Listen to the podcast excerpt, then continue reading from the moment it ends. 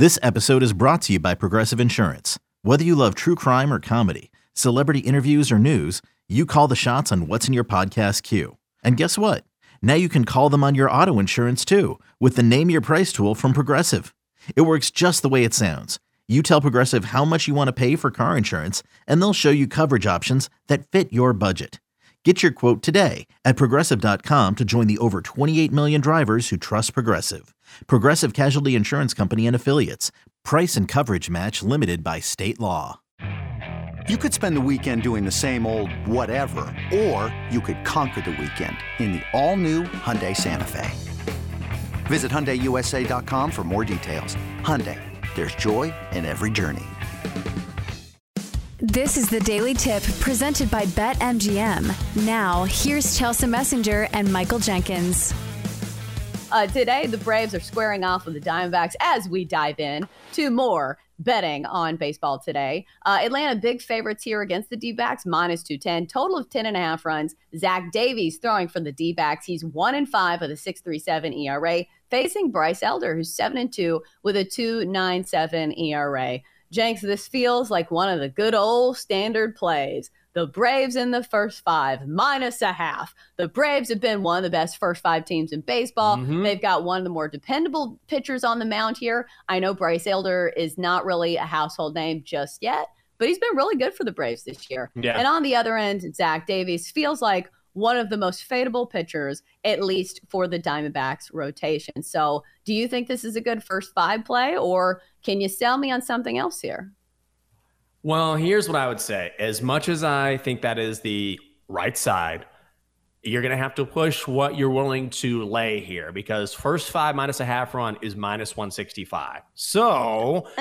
I, yeah, I know. I looked at that earlier. I'm like, oh, I like Braves first five. So, and also Bryce Elder had a bad outing last time, but that's not like him. He rarely has back to back bad outings. He's just so very consistent. It really is a hallmark of who he is as a pitcher. So, I don't want to even from every now and then I'll lay a buck 60, maybe like maybe a buck 65, but I just can't do it. That's just too expensive for me as someone who loves to play first fives, as you know. So maybe you go full game run line, which I believe is minus 115. But yeah, my handicap was the same as yours. It's just too expensive.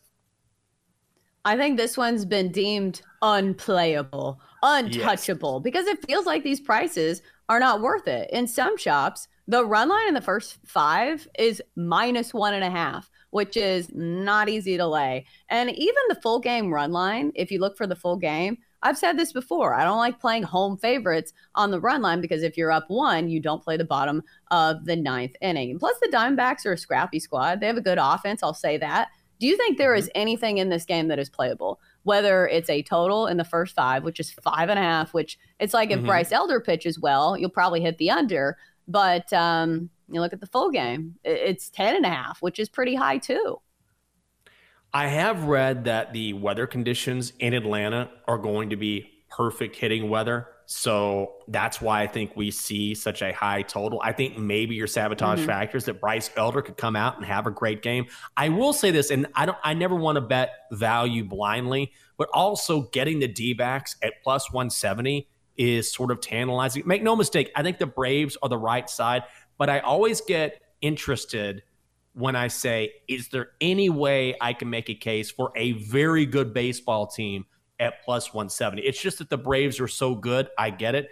But rarely do you get a team as good as Arizona at that price. So maybe you can convince yourself to find a way to play the Diamondbacks from a pure value perspective. This is this just comes back to what you were saying. I I, I would probably just stay away.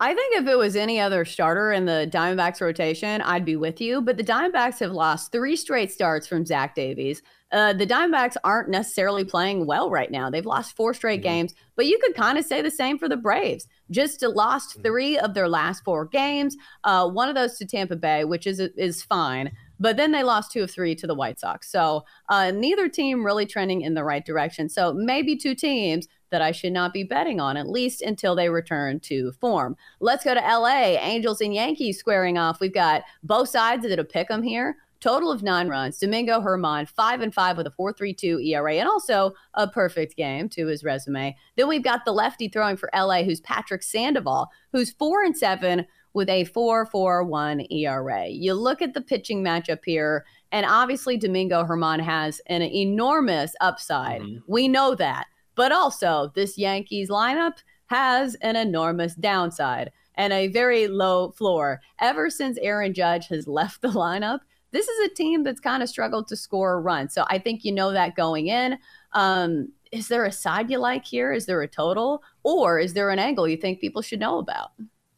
I think I would probably bet the over here which is where the money is coming in. I'm not going to play this personally, but you've got two pitchers here, at least in my view, that are a total roll of the dice. This total opened around eight yesterday immediately, and I mean immediately got bet up to nine. So if you wanted to get eight, you had to jump on that almost as soon as the numbers were released.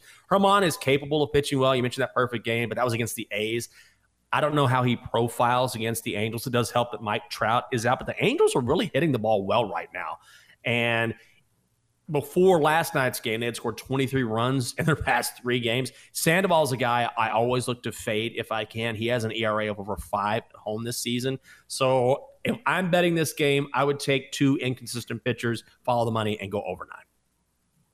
Here's something I noticed from last night's game. Griffin mm-hmm. Canning had 12 strikeouts against the Yankees. Whoa. And I get it, these are two different pitchers, but maybe it's something. I think when you play strikeout props, you kind of look at the recent sample size. And if it's not somebody who has stuff that kind of jumps off the page, like obviously when you face a pitcher like Shane McClanahan or Dylan Cease or somebody, you say, okay, that is a one game sample size. But this right. Yankees team, we know in the past couple of years they've been kind of strikeout prone. So maybe you look at a strikeout prop for um, the Angels pitcher here, Patrick Sandoval. Uh, but it would depend on what the number is. That's just something that kind of stuck out to me last night. And also that the game went extra innings, although it only went one extra inning. So it's not like they had to use a ton of pitchers. So there are some outliers there, maybe worth uh, banking on, but I can't find an angle I like enough for me to play it. Let's get back to baseball. Let's head to Seattle. Mariners and Twins here. We've got Seattle minus 120, Minnesota even money, total of seven and a half runs. Bailey Ober going for the Twins. He's five and four with a 261 ERA,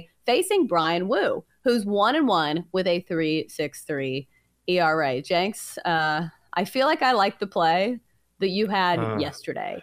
Again, yes. I am very tempted by the under here, but does it take you off a play when you played it the night before and your gut instinct was wrong? yes, because I like that play. I got a little juicy there going too. up to eight. And uh, but I liked it. I thought it was the right side. So mm-hmm. that's betting. And I'm like you. The first thing I have in my notes here is going back to the well again because that's what I feel like is the right side. It, it's hard when you're talking about games in Seattle and two teams that just don't really rack up a lot of runs and two very good pitchers or two Bailey Ober I think is above average pitcher. I feel like Bryan Woo is average, but Woo has been pretty solid. Hasn't given up more than two runs in any start since his first outing of the season against the Rangers. The early money is headed to the under. Oh God, I'm with you because I'm like, are you serious, Jenkins? Are you going to do this again? But yeah, I'd go under seven and a half, minus 110. It feels like a low scoring game. It should be. I think it also hurts more when um, it's unders too, because there's nothing worse yeah. than watching a game on box scores and you see all those runs in the first five innings. You're like, right. oh God, I'm going to need six straight scoreless innings from both of these bullpens. So that's like got to be the worst way. But that's kind of what jumps off the page when you see both of these teams. Both teams have good lineups on paper, but it just hasn't come across for either of these teams. And uh, even if you look at the over under records, though, I will say Seattle has been an over team at home just uh, by a smidge. But still, I don't really trust either of these offenses, but I don't trust either of these teams to do anything. So maybe I need to stay away completely. And then finally, here's a weird one. We've got the Giants and the Reds, but I saw this game, uh, their previous game was suspended. I think it was in the seventh or eighth inning. So I would imagine that they probably finished that game today before this game. Does that take you off wanting to bet this game? Because I feel like whenever there's double headers or like something yeah. wonky, it makes me want to stay away from like the next game. Yes, because it's hard enough to handicap any game, particularly in Major League Baseball, and then you add some sort of un. There's no way to account for this because it's such a rare Mm-hmm. It's not like, and I don't think I've ever seen if, if somebody has this information, I'm sure someone does, where you know when games have been suspended with two innings to play and then played the next day followed No, by another game, like I- like who has that? You know, there's no way to account for that. So when you add such an outlier and something that you really can't quantify at all in an already difficult space, the last thing I want to do is go into that space and say, hey, this is what I think I'm going to do here. What I would say is this my initial handicap was, but I don't like the number, is I wanted to go first five over because Luke Weaver in particular. I mean, he's been so bad, Chelsea. He's given up 31 runs in his last 29 and two thirds innings, more than a run an inning. At home this season, over six starts, an ERA of 7.98. Opponents are batting almost 300 against him in Cincy. And Anthony DeSclafani doesn't really inspire a lot of confidence from me. He has seen his ERA almost double over the past couple of months, so he's good enough to get roughed up early on. First five over six is minus 110. I kind of like that bet, but that's just so many runs in the first five that I got to stay away. So, what do you think about a full game over? Because let's go fishing for angles here. Because Okay. the only angle I can find is that, okay, you'll have to use a couple more hmm. relievers to finish off that first game. Also, the batters are going to be nice and warmed up.